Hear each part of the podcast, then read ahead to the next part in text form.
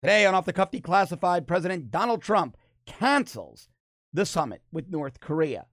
Police body cam saves the career of a Texas state trooper. Trump holds a roundtable on M S thirteen and doubles down on calling them animals, while billionaire Elon Musk takes on the fake news media as a federal judge rules Donald Trump can't block people on Twitter.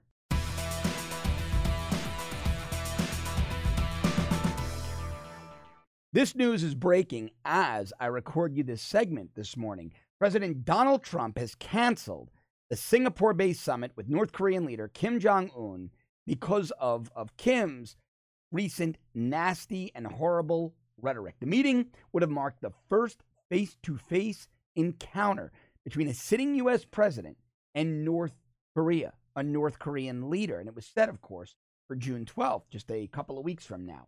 Let me read you the letter that the White House sent early today to North Korea, addressed to His Excellency Kim Jong-un, chair, Chairman of the State Affairs Commission of the Democratic People's Republic of Korea, Pyongyang.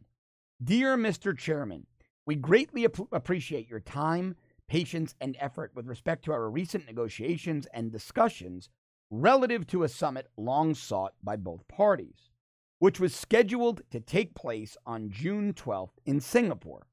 We were informed that the meeting was requested by North Korea, but that, to us, is totally irrelevant. I was very much looking forward to being there with you. This is where Trump becomes Trump, and this is why America's strong and the world is safer. Words from the president. Sadly, based on the tremendous anger and open hostility displayed in your most recent statement, I feel it is inappropriate at this time to have this long-planned meeting. Therefore, please let this letter serve to represent that the Singapore summit for the good of both parties, but to the detriment of the world, will not take place. Now, this is where Trump is really Trump, and I could not be prouder of our president at this moment. You talk about your nuclear capabilities, but ours are so massive and powerful that I pray to God they will never have to be used. I felt the wonderful dialogue was building up between you and me, and ultimately it is only that dialogue that matters. Someday I look very much forward to meeting you. In the meantime, I want to thank you for the release of the hostages who are now home with their families. That was a beautiful gesture and very much appreciated. I'm just sticking it to them. If you change your mind having to do with this most important summit, please do not hesitate to call or write me. The world, and North Korea in particular, has lost a great opportunity for lasting peace and great prosperity and wealth. This missed opportunity is, is a truly sad moment in history. Sincerely yours, Donald J. Trump, President of the United States of America. Now, this all comes on the heels of Kim, I'm going to find you the quote here, Kim insulting Vice President Mike Pence. He uh, was, was uh, he said that the Vice President was stupid, that he was politically stupid. And Trump had no choice but to cancel the meeting. Uh, Kim said the uh, Kim spokesman, Cho uh, Son-hui, uh, said the North would not beg for dialogue and warned of a nuclear showdown if diplomacy failed. North Korea says it will not give up its nuclear weapons unilaterally. Unilaterally. Uh, now, Cho Son-hui, his uh, been involved in these. The woman, she's been involved in these um, talks for quite a while, and the North Koreans are uh, really asking for it. They're really asking for it. They are now prodding the United States, but they never banked on Trump. They never banked on a guy like Donald Trump who was actually going to call their bluff. Obama would have gone to the summit. If Obama had gotten the summit, uh, if, if he had gotten that summit to take place, and Kim Jong-un, via a spokeswoman, Cho Son-hui, had uh, insulted Joe Biden, called him stupid, and had uh, ranted and raved. This is all over Mike Pence saying that uh, the Libya model wouldn't apply to North Korea if North Korea played ball. In other words, there wouldn't be regime change if North Korea played ball. Pence warned that North Korea may end like Libya, meaning Kim could be deposed and carried out into the streets and murdered in public and his body torn apart. Uh, Gaddafi died a horrible death. But uh, Trump is not Obama. So this is what Cho said, the spokeswoman for North Korea.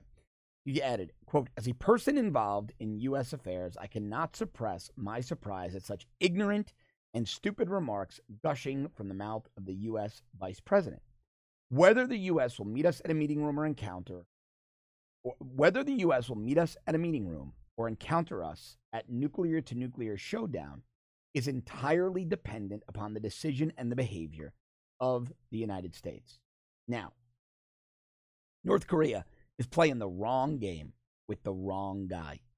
They are playing the wrong game with the wrong guy. Now, let's go back through Trump's letter, knowing all that. He said to uh, Kim, "You talk about your nuclear capabilities, but ours are so massive and powerful that I pray to God they will never have to be used." Meaning, if you dare try to launch a nuke, first of all, we have uh, missile defenses that could take out Kim's nuke. Trump will level. He will level North Korea. He also says the North has missed, North Korea in particular, has lost a great opportunity for lasting peace and great prosperity and wealth. He's telling North Korea, we will annihilate you if you even think about using a nuclear weapon. You will cease to exist. And now we are going to put pressure on China, on South Korea, on Japan to choke you economically. We are going, you're broke. I read you uh, North Korea's G D P last week. It's only something like twelve point four billion dollars compared to the U S's seventeen to eighteen trillion dollars G D P. Jeff Bezos and Bill Gates can buy and sell Amazon, uh, buy and sell North Korea, rather.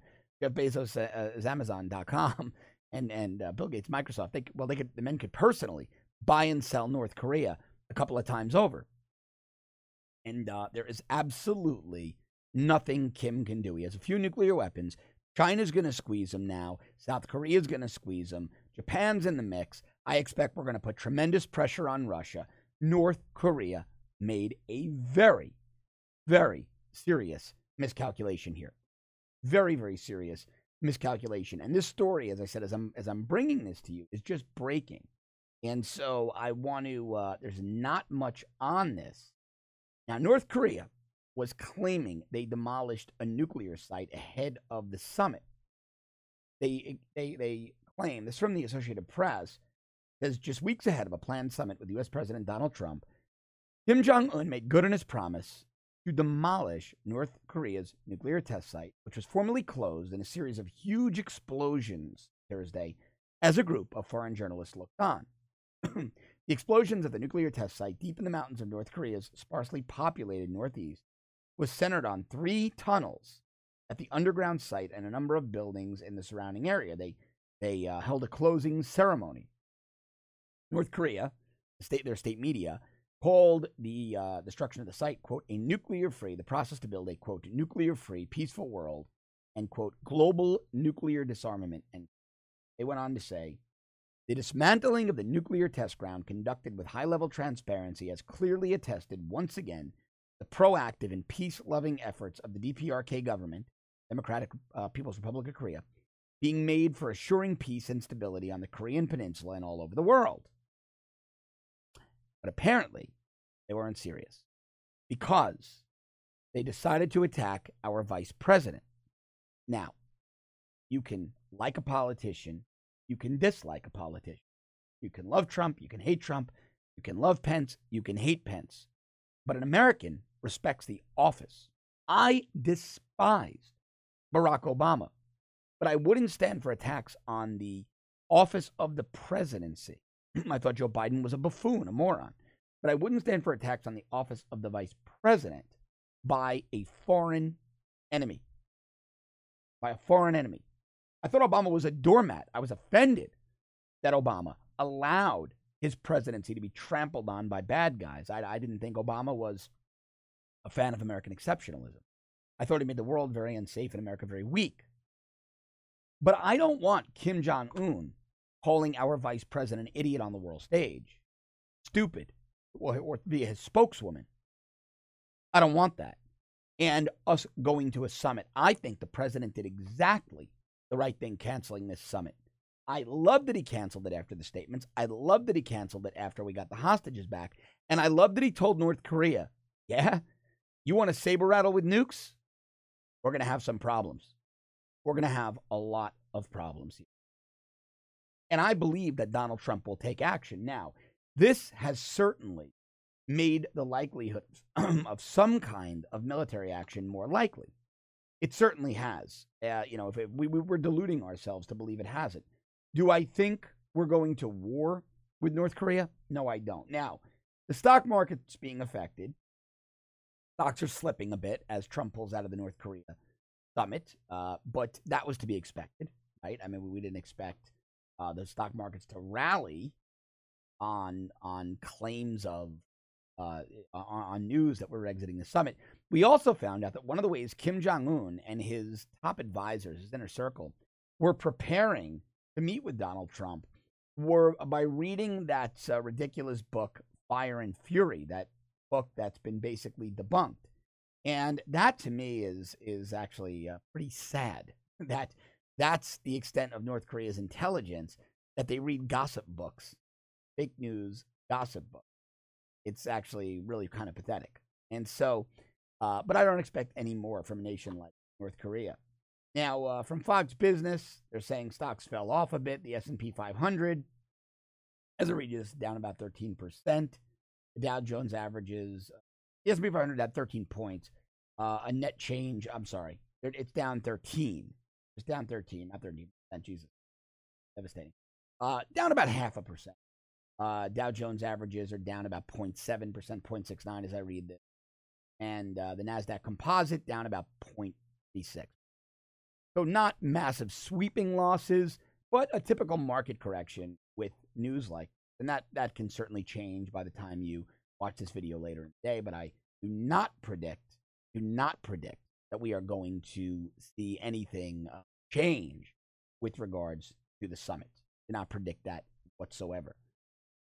But I'm glad we have a strong president. The world is a dangerous place, and we were beaten up. We were browbeaten by Barack Obama for so long. We were treated uh, like the doormats of the world.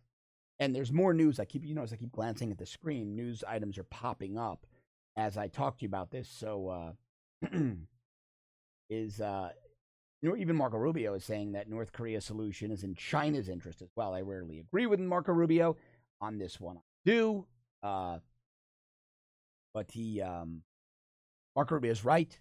Finding a solution with North Korea would benefit China as well. It's in China's best interest to pressure North Korea. And I don't know if you remember back back about um, well, it's got to be back about ten to twelve years now. Could be even a little longer. Uh, then President George W. Bush was caught on a hot mic at a summit. It was one of the G summits, G eight or G twenty or something like that, talking to uh, British Prime Minister, then Prime Minister Tony Blair. We're going back well over a decade and plus.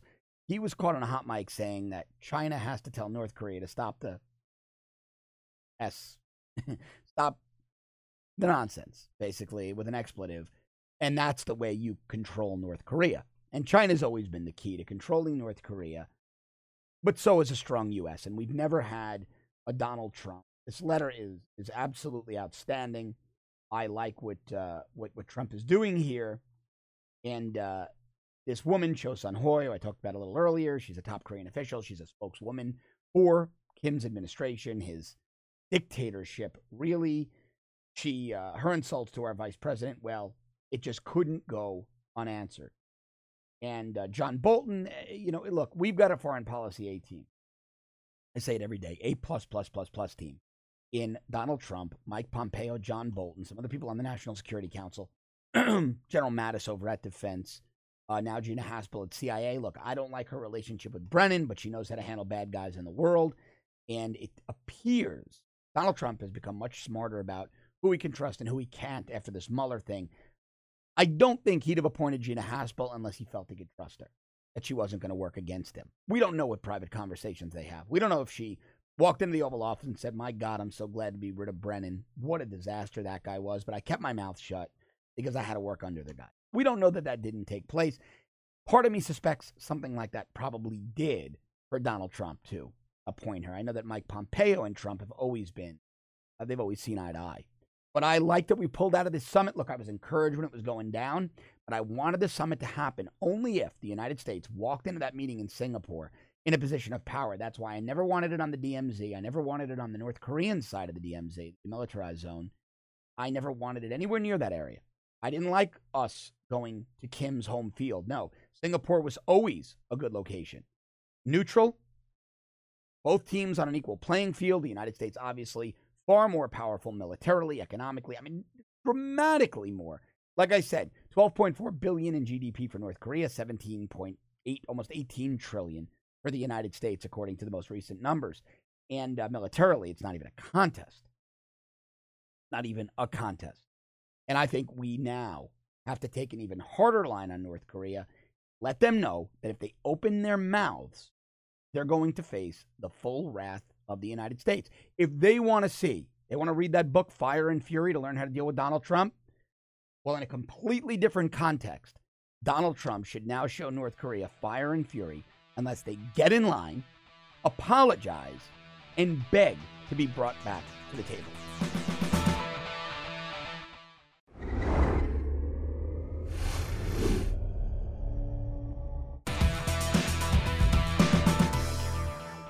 I love bringing you this show every day. You know that. I'm always enthused and excited. I'm, I love this content. But there are some stories I love bringing you more than others. I, I enjoy bringing you all of them, but some of them I can't wait. I cannot wait to sit in front of this camera and bring you. And this is one of those. Now, let me preface this by saying, I'm going to leave you in a little suspense as to what I'm talking about right now.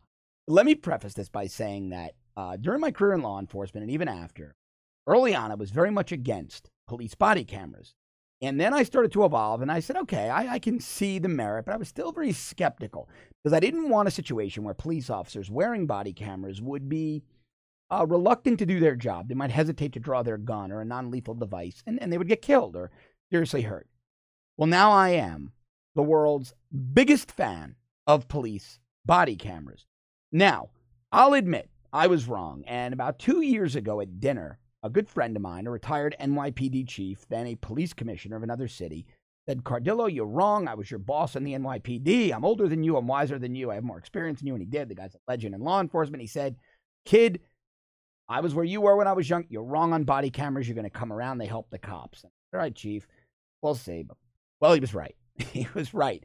Because we have a story. I mean, everything about this story is, is great. The way it resolved, not the early stages, where a body camera just saved a Texas state trooper from Trooper Hubbard from losing his job, destroying his reputation, his family, and possibly going to jail. Story is as such, a woman named, uh, what was her name? Sharita Dixon Cole, via her attorney, put out a statement that she was sexually abused by Trooper Cole. Now, this story, before being investigated, before any contact was made with the Texas D P S, the Department of Public Safety, that's Texas's uh, state troopers, uh, state police, Texas D P S. Even better is that liberal social justice warrior activist, Sean King, a guy who was white and claims he's black. Sean King took to Twitter. I hope he is sued for every penny he has. And he smeared this trooper. Now, a couple of days back, about four days ago, Sean King, he's now deleted the tweets, but they were captured. Sean King went on Twitter on the morning of May twentieth, and he wrote, quote, this woman was kidnapped and raped by a Texas state trooper, Officer Hubbard. She is now being held hostage in the Ellis County Jail. So he accused a state trooper of felony kidnapping, felony rape, and then the county, which is run by the sheriff's office, of kidnapping. He accused them of three felonies and named the trooper. Sharita Dixon Cole just happens to be a close personal friend of civil rights attorney and my friend at Merritt Law, this attorney. I'm going to get to the attorney in a second, who did a big mea culpa. These are the facts he got from her family. And Sean King goes on to say, I just spoke to a witness who says he strangely saw Sharita Dixon Cole put in the front seat of this officer's car, as she said in her statement to her family. Just confirmed that Sharita Dixon Cole passed her breathalyzer test and was arrested without cause. He then goes, very important story, not only on the sexual assault of Sharita Dixon Cole, he's doubling down now, calling the police officer a rapist, uh, the trooper, a rapist and a, and a sexual abuser, but on the mistreatment of black women across the country by American police and why these stories are just not told widely enough. Problem, however, problem, however, is that Mister Merritt, the attorney, watched the footage released, two hours of footage released by the Texas Department of Public Safety of Trooper Hubbard's body camera that completely debunks the claims. Let me read you the letter written uh, yesterday from S. Lee Merritt, Senior Esquire, attorney at law, barred in the states of Pennsylvania and New Jersey. It was a press release by Attorney Merritt. For immediate release, sexual assault allegations, excuse me, against Texas D P S officer. Waxahachie, Texas. The body camera footage released directly conflicts with the accounts reported to my office. There is no readily apparent evidence of tampering with the footage. Officer Daniel, Daniel Hubbard seems to comport himself professionally during the duration of the traffic stop and arrest, with and without more, should be cleared of any wrongdoing. It is deeply troubling when innocent people are falsely accused, and I am truly sorry for any trouble these claims may have caused Officer Hubbard and his family. I take full responsibility for amplifying these claims to the point of national concern. This office regularly receives hundreds of complaints of abuse from across the nation, and we are obligated to filter these messages thoroughly before relaying them to our powerful allies. Our office necessarily takes claims of abuse, particularly by law enforcement officers, very seriously. It is our, responsibil- is our responsibility to call for swift, transparent, and thorough investigation in any such accusation. Our calls for professionalism and adherence to protocols, however, should not be misconstrued as a rush to judgment. To the contrary, our goal in presenting claims of misconduct is to arrive as quickly and as accurately as possible to the truth. We are thankful to members of the community for the willingness to echo our demands for transparency and justice. However, in this matter, it seems your righteous vigilance was abused. And you know what I say? Screw this guy. Because he starts his letter saying, I was wrong. I smeared the trooper for no reason. But I never heard the guy say, I'm sorry. He didn't apologize. He didn't once apologize. And he admits that if the police are accused before he has any evidence, before he has any evidence, he will blast it out and amplify it. He should be disbarred. This guy should be disbarred. This is disgusting. And this is a lawyer who, uh, this Merritt, he's an activist, black activist, and, and uh, a lawyer who goes out there and he smears cops daily. Well, he's embarrassed. Now, Dixon Cole, despite, despite what Sean King lied about, admitted that she failed a field sobriety test. She might have passed the breathalyzer, but she failed her field sobriety test. She claimed, quote, the officer suggested she could go home in exchange for sexual favors. Now, that was according to Merritt's original press release. Now, I read you his letter, his mea culpa. In his original letter, he slammed this officer. He even goes to say, Miss Dixon Cole's report of sexual assault by Officer Hubbard has been mishandled from the outset. After she was processed into the detention center, she immediately reported the incident. Certain protocols exist that must be, that, that must be followed when a victim reports an assault. These protocols include, but are not limited to, direct medical attention and a thorough investigation into the allegations. Hubbard's uniform, patrol vehicle, and other equipment should have been immediately confiscated and held over as evidence. But, but, the Texas D P S watched the video. They knew the trooper did nothing wrong, so there was no reason to seize his car, to seize his uniform, to conduct any further investigation. Video doesn't lie. In this case, the perp did. Sharita Dixon Cole. This case, this case proves the efficacy and the necessity of body cameras. Now, right after Merritt, this moron, did his presser and he released this statement and slamming the cop, before he apologized, I love that he had to do the mea culpa, the Texas Department of Public Safety immediately denied all of his allegations. They said, quote, upon learning of the allegations, the department immediately took action to review the dash cam video. The video shows absolutely no evidence to support the serious accusations against the trooper during the D W I arrest of the suspect. The department went on to say it was, quote, appalled that anyone would make such a despicable, slanderous, and false accusation against a peace officer who willingly risks his life every day to protect and serve the public. Good for the Texas D P S. This is a textbook way on how a law enforcement agency should handle false claims of wrongdoing against their law enforcement officers. Now, the Texas D P S did the right thing here. What I don't like is that this woman, Sharita Dixon Cole, is not being criminally charged yet. This woman needs to be criminally charged. Now, you know that um, Sean King, if you don't know Sean King, is Sean King is this black liberal activist who's very big in the Black Lives Matter movement, and he's well known for having to retract, correct, walk back stories, uh, delete tweets because he, Facebook posts, because he jumps to conclusions and he accuses people by name. He accuses people by name without any evidence. I actually, back when I was uh, doing more investigative type uh, exposés, I dug into Sean King. He's been accused of of um, damning his own charities. This is not something that I dug up. That's hard for you to find. You can just Google his name, Google Sean King and charity issues. You'll see post upon post upon post from people who say they donated money to Sean King. They were never contacted again. Their money wasn't used for the intended purposes. Now, uh, Sean King tried to uh, um, address the false accusation that he helped spread. He wrote an article in Medium yesterday, and he wrote, quote, I can't even begin to make sense of why someone would concoct such an awful story, particularly in light of the reality that both police brutality and sexual assaults are a very real crisis in this nation. It does a tremendous disservice to actual victims when something horrible like this is fabricated.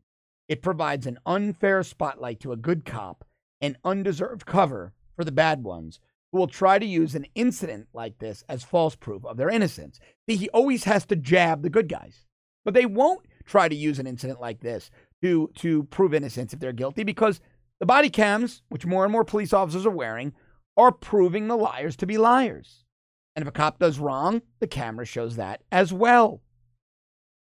This case is everything that is wrong with social justice warriors. Everything.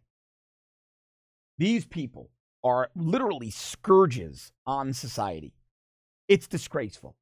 The only thing left in this case, the only thing left to have happened in this case is for this woman, Sean King, and her attorney to be criminally charged and or civilly sued.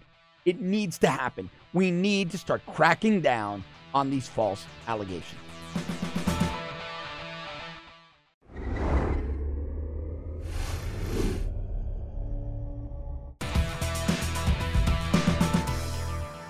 President Donald Trump held a roundtable yesterday on Long Island, New York, to discuss immigration, but it was really a roundtable on M S thirteen with the Mickens and Cuevas families in attendance.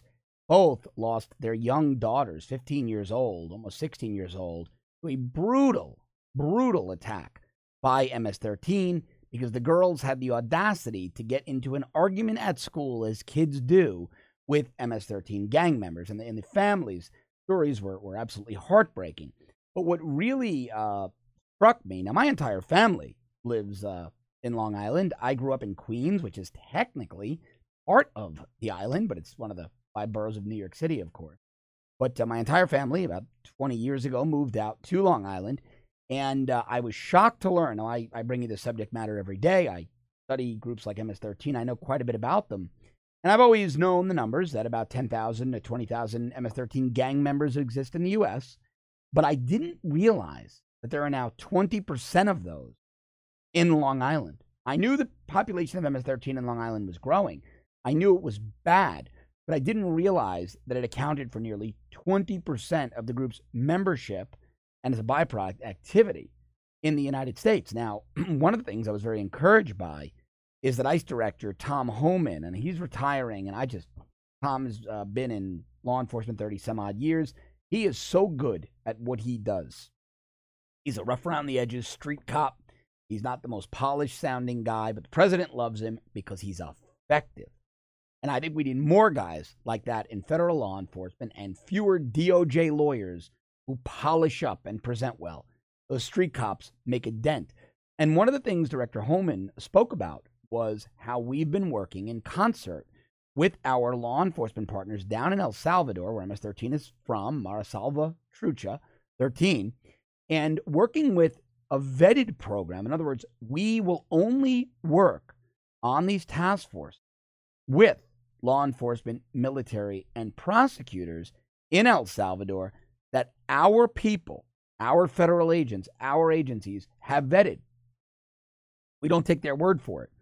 So these are vetted people, and as a result, they are putting thousands of M S thirteen gang members, leaders, in jail and El Sal in jail in El Salvador. There, they're cleaning up El Salvador so that M S thirteen leadership is taken off the streets down there. The country's safer, thus people want to leave, and it's having a ripple effect with a leaderless entity here in the U S. Now, it's not making them any less brutal. M S thirteen, you've been watching the president's press conferences. M S thirteen is a horribly, horribly brutal group. Terrible, terrible people. And they're going to continue to be. And we need to crack down on them. And the president is right when he calls them animals. And you've heard people like White House Press Secretary Sarah Huckabee Sanders say they're worse than animals. The president was being kind when he said animals. And you heard a couple of people around the table yesterday, if you watched the press conference, say the same. The police commissioners of Nassau and Suffolk counties, the two co- counties that comprise Long Island, were there, talking about the problems they have with murder and drug trafficking and human trafficking and M S thirteen, how witnesses are afraid to come forward. There were representatives of the U S Attorney's Office. There were Congress people there, uh, Representative Lee Zeldin, Representative Pete King uh, sitting next to the president. I've often disagreed with Representative Pete King on uh, gun control. Full disclosure, my family knows Pete King socially. My uh, we, we uh, have mutual friends. Uh, and I've often disagreed with the congressman on gun control, but there is, for a few people, better than Congressman Pete King when it comes to homeland and national security. And because he's from Long Island, and his district actually covers some of the areas that are, are, are the most predominant hotbeds of M S thirteen activity, Representative King has really been on top of this issue, as has Donald Trump. Trump is probably doing more damage to M S thirteen than any other president since they've been on the radar, really Obama, the tail end of Bush. Uh, and and he's treating M S thirteen like he did ISIS, and we're systematically destroying the group. But the the stories from the families are really the most impactful. Law enforcement is doing their job; they're making a dent. But people need to hear the victims. They need to hear the victims. Apparently, though, outlets like the Washington Post don't. Now, you saw Nancy Pelosi double down and talk about dignity and how we should treat M S thirteen with dignity, and all of these liberals saying we shouldn't be calling them animals. They're still human beings. They they prefer machetes, knives, and baseball bats. They rape. Their mantra is rape, control, and kill. Rape, kill, control. Um, anyway, you dice it up. And that's what they do. That's what they do. But Nancy Pelosi and Chuck Schumer and the Democrats want M S thirteen to be treated fairly. Now, remember, the uh, director of ICE, Tom Homan, said, as as did some representatives of the uh, U S Attorney's Office of the Eastern District of New York. There are two districts in New York, uh, down in the city, Southern District of New York, which covers uh, Manhattan, uh, the Bronx, Staten Island, uh, Manhattan and the Bronx, and uh, areas of uh, Westchester County and, and parts in those areas. And then you have uh, the Eastern District of New York, which is Brooklyn, Queens, Staten Island, Nassau and Suffolk counties. These are representatives of the U S Attorney's Office of the Eastern District of New York. And they said again, alongside ICE Director, Immigration and Customs Enforcement Director Tom Homan, that there are about ten thousand M S thirteen gang members in the United States, two thousand of which live in Long Island, New York, and that's a conservative estimate. Uh, loose affiliates, people associated with the group who aren't full members yet, a double, about twenty thousand full-blown members or associates of M S thirteen in the United States. The Washington Post, last night after the Trump roundtable, runs a political analysis, and it's entitled, you ready for this? Trump again smears a large immigrant community with the violent actions of a few people. A few. For the second time in his presidency, President Trump traveled to Long Island to talk about immigrants and crime. No. He went to talk about illegal criminal aliens, those who commit crimes. Nothing was said about the people who come here legally. Why would it be? They're coming legally. They're non-news. Waiting online, they're paying the fees, they're coming legally, they're working, they're contributing to America, they're, they're making America great. The legal immigrants. We're a nation of legal immigrants. Wasn't talking about immigrants. Talking about criminal illegal aliens.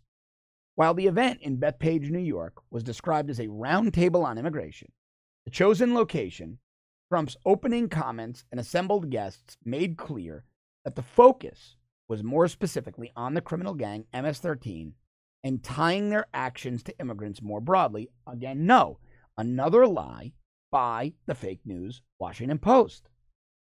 In that sense, evening the event was perfectly fitting. The conversation was supposed to be about immigration, but Trump instead focused almost entirely on a subset of the subset of the immigrant population, some of whom are members of a gang and have committed violent crime. But by returning to Long Island, he also highlighted how hollow that rhetoric actually is.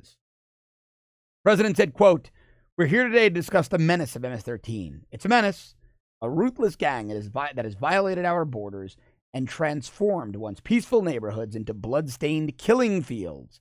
Horrible people, by the way. He's right. He introduced the families, the Mickens and the Cuevas family, said, quote, "Their beautiful daughters were murdered by M S thirteen gang members, many of whom exploited glaring loopholes." And we have the biggest loopholes of any country anywhere in the world. We have the most worst immigration laws of any country anywhere in the world. But they exploited the loopholes in our laws to enter the country as unaccompanied alien minors. They look so innocent. They're not innocent, the president said. He went on to say, "Crippling loopholes in our laws have enabled M S thirteen gang members and other criminals to infiltrate our communities. And Democrats in Congress refuse to close these loopholes. According to the disgraceful practice known as catch and release, Democrats have to abandon their resistance to border security so we can support law enforcement and save innocent lives." And he went on to say, "They're animals." He calls the way they kill the killing fields. He's right. Because law enforcement was in that room and they agreed with the president and they thanked him. But the far leftists, this moron, Philip Bump at the Washington Post, wants to make believe that Trump hates legal immigrants. His wife is one. His wife is one. That he hates illegal immigrants and that M S thirteen are a few fringe players, three or four people in M S thirteen. Oh, forget what the ICE director is telling you with ten thousand, two thousand in New York alone. There's a few, a minor few. Democrats, of course, are on the rampage again because they need illegals. They need illegals for votes. A lot of money. A lot of money in having illegals vote. A lot of money in that. The U S Chamber of Commerce loves it. They get that cheap labor. The, the immigrant groups that are funded by far leftists like George Soros and Tom Steyer, Peter Lewis, they love this. They love this. They will throw millions upon millions at candidates that push to legalize illegals, to make the United States more socialist, to bring the United States to its knees. Terrible. These are horrible, horrible people. And President Trump is right. And everybody around that table, these are a diverse group of people. Peter King was not a Trump guy. He was all in for Jeb Bush, then all in for John Kasich. Peter King was not a Trump guy in twenty fifteen, twenty sixteen. But people understand Trump's making a dent. You've got U S attorneys, assistant U S attorneys, police commissioners thanking the president of the United States for his leadership. They're not doing that in a vacuum. They're not doing that because they want to pander to the president. They're doing it because the threat is real. The threat is real. And that one dad, I, I believe his name is Mickens. I, uh, unfortunately, for uh, I don't have his first name. I want to see if it's in this article, but I doubt the Washington Post would give much uh, attention to the families of these of these uh, victims. The White House, uh, in contrast, tweeted out a photo of the family, the White House Twitter account of all of them. I believe the man's name was Mister Mickens, and he said his daughter was killed. And it was heartbreaking. That, you know, some days he thinks about going up to her room to tease her like a dad does to a daughter, to just, you know, joke around with her, and she's not there. And it gives you chills, and it breaks your heart. And he said, I try to explain to people that are critical. I'm going to paraphrase Mister Mickens, but he was basically saying that, and he is a either an African-American or a dark-skinned Hispanic man. I mean, I would venture that many people he knows, that he that he works with, they don't probably don't support Donald Trump, but Trump has been wonderful to his family, and you could tell that he genuinely appreciates the president. They, they've created a relationship. And he said, uh, you know, I try to explain to people, I'm paraphrasing, but the gist of it was what this president is doing. And, and what he was trying to say, and it was hard for him to get his words out because he was overwhelmed and he's grief-stricken and he lost his daughter, and I can't imagine that. You don't bury your children. He said that. You shouldn't bury your children. And it was very overwhelming and emotional for him. But I, I actually thought he did a great, great job. I, I was making a note to myself as I was watching it, as somebody's on, who's on air every day. I, you know, here's a guy who's not, who doesn't do what I do. And despite all of that and the emotion, and, and uh, I thought he did a very, very good job addressing the media, addressing the nation. And he basically said, I try to explain to people that this president really is trying to solve this problem with this gang. He was trying to say, Mister Mickens was, this is not a political issue. This isn't Democrat versus Republican. This isn't about legal immigrants. This is about a criminal gang. The other uh, gentleman there, Mister Cuevas, I believe his name was, broke down in tears. Uh, these families, they don't care about conservative, liberal, Republican, Democrat, Trump, never Trump, liberal, this, that, MAGA, whatever. They don't care. They lost their two little girls in a brutal, torturous murder. And the president of the United States reached out to help them, to help them by trying to ensure that it doesn't happen to any other kids. He's given these families a mission. He's given these families something to live for after they lost their kids. He's working alongside these families. That's apolitical. The left, though, they can't handle that. The left can't handle that. How dare Donald Trump insult them as M S thirteen gang members? Oh, my God, how dare he? They have dignity, don't you know? They have dignity. They have dignity. There are only a few people. Few, little few. That ICE director doesn't know what he's talking about. I mean, that guy, what does he know? The head of Immigration and Customs Enforcement has been in the field for thirty, thirty-five years, has the utmost unilateral respect, unanimous respect from all his men and women uh, whom he leads. But what does he know? What does that guy know? Regarded as a world authority on illegal immigration, Tom Homan. What does he know? He doesn't know anything. Philip Bump at the Washington Post knows much more than Director Homan. This is disgraceful. And, and you can only conclude when you read things like this that the left truly hates America. They, they, they have no interest in protecting this nation. They are absolutely hysterical. They are so beside themselves that the president of the United States insulted a gang whose mantra is rape, kill, and control. It, it is despicable, it is disgraceful, and quite frankly, it's unbelievable.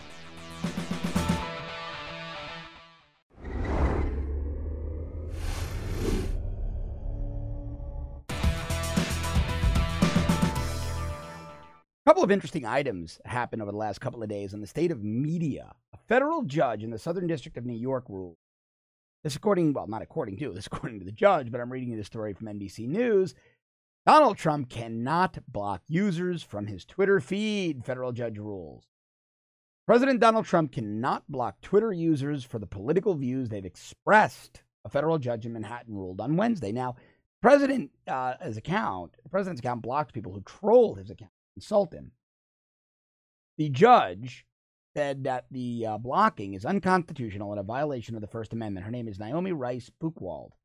In her ruling, she wrote, quote, while we must recognize and are sensitive to the president's personal First Amendment rights, he cannot exercise those rights in a way that infringes the corresponding First Amendment rights of those who have criticized him.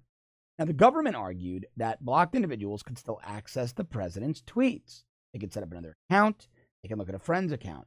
The judge agreed, but said that even considering the president's First Amendment rights, preventing users from interacting directly with him on Twitter represented a violation of a real, albeit narrow, slice of speech. It argued that Donald Trump's Twitter account is a quote-unquote public forum under the First Amendment. Very, very interesting. The Institute represented seven individuals who had been blocked by the president's Twitter account. They said they were pleased with the decision. The White House has no uh, comment. Now, here's the problem. There have been conservative media figures who have been banned from Twitter. Does the same apply to them? Are their comments First Amendment protected? Because as members of the media, of the press, their Twitter accounts would be deemed a public forum. Ergo, do they have the right to say what they want to say? And do viewers, uh, do, do uh, Twitter users have a right to view their tweets? This is going to be very, very interesting, and I would encourage those people to sue. The other big question is, does this ruling apply to Facebook? Now, at face value, I've spoken at some, a, constitu- a few, uh, two to three last, uh, three actually, constitutional lawyers, one more of a specialist in uh, interactive law, two constitutional with uh, regards to First Amendment issues, things of that nature. One is more an interactive lawyer. All seem to agree that this ruling sets up a challenge to those who are banned from Twitter if they're media figures. Now, if you're an unknown person with a profile using a fake name and photo and you have seventy followers, probably not so much. But if you were, say, an alt-left, an alt-right, a very controversial person with a large following who had previously been verified, a Milo Yiannopoulos, for example, who is considered media, is considered a public figure, there's a very strong, according to these experts, I'm not a constitutional lawyer or a or an internet lawyer, but they feel that a guy like Milo Yiannopoulos would have a very strong claim against Twitter and most likely Facebook as well. Now, this is a pretty broad case, right? It'll go to the Court of Appeals. It'll go up to the Supreme Court. But very, very interesting. Now, while all this is happening, billionaire Elon Musk, probably uh, one of the most brilliant guys in history, says he's going to create a website. This is in the Washington Examiner, and Musk's Twitter was on fire. He was going to create a website where users can track and rate the credibility of journalists, editors, and publications. Elon Musk uh, wrote, Go, quote, going to create a website where the public can rate the core truth of any article and track the credibility score over time of each journalist, editor, and publication, thinking of calling it Pravda. A joke about the old Russian uh, media outlet. Somebody said, well, except that much of the public doesn't appear to care about core truth. Musk said, enough of the public does care about the truth. I have faith in people. He's right. They do. They do. Musk also tweeted, the holier-than-thou hypocrisy of big media companies who lay claim to the truth but publish only enough to sugarcoat the lie is why the public no longer respects them. And he went on then to say he was going to create that site. He also put out a uh, poll on Twitter. Basically said, create a media credibility rating site that also flags propaganda botnets. The choices were, yes, this would be good. No, media are awesome. Let's see how the votes uh, shook out. And let me see. It's not letting me. Oh, let's see. The votes, eighty-eight percent of the, as I clicked, yes, eighty-eight percent of the six hundred thirty-one thousand nine hundred fifty-two votes would like him to create that site. twelve percent of that six hundred thirty-one thousand nine hundred fifty-two right now say they would not. Elon Musk put on a tweet, come on, media, you can do it. Get more people to vote for you. You are literally the media. Amazingly, the, quote, media is awesome, end quote, uh, vote is declining despite hundreds of articles attacking this very poll. And he's right. The media was beside themselves trying to now attack Elon Musk for wanting them to be credible and truthful. You know, I often tell you the editorial standards here at The Rebel are clearly much higher than they are at C N N. There are a lot of stories I want to do that get shot down. Uh, because we don't have them sourced properly, or uh, we don't have enough on-the-record sources, or, or the off-the-record sources just don't, well, they don't rise to the bar that we're comfortable with. And it's really, really important because we need to do that so that when you watch the show, you know that you're getting accurate information. I also let you know that I have a conservative bent. I'm not a an objective, down-the-middle newsreader. I don't want to be, never claimed to be. I'm not a journalist. I'm an opinion commentator. I was an investigator. I've never claimed to be a guy that would ever have wanted to sit on the uh, C B S nightly news and be supposedly objective. But man, I love that a billionaire like Elon Musk is doing this. This is going to be really, really interesting. These are two incredibly interesting media stories. One, that uh, Elon Musk wants to call the media to task on their lack of truth. And two, that Donald Trump's Twitter is a public forum. Does it apply to other public figures, politicians or not? Now, I will give uh, a special mention and credit where due to somebody. Somebody I've never given credit to, but I'm a fair guy. Chris Cuomo from C N N held a roundtable on school violence with Nancy Pelosi and didn't let her get away with anything. Cuomo really pressed Pelosi on the federal government funding, something that I'm very passionate about. The hardening of schools as targets, a centralized access point. I thought Cuomo's questioning was very intelligent. I thought it was spot on. He said things as nuanced as, look, of course we'll have multiple doors of egress, meaning, you know, twelve, fifteen doors for students to get out if, God forbid, there's a fire or an active shooter. But we need to centralize the ways in. We need to have those exit doors locked with those standard bar locks. We see them all the time. No handle on the outside. One of those bar locks that somebody could easily just nudge and get the door open in a split second. I have to give Chris Cuomo a lot of credit. He engaged in good journalism in that interview with Nancy Pelosi. And hopefully, if Elon Musk gets that site off the ground, we'll see more of that. And maybe, just maybe, this lawsuit against Donald Trump will have unintended consequences. And all of those public figures from the right that have been banned on Twitter and Facebook, Facebook is trying to do that to the Rebel Facebook page.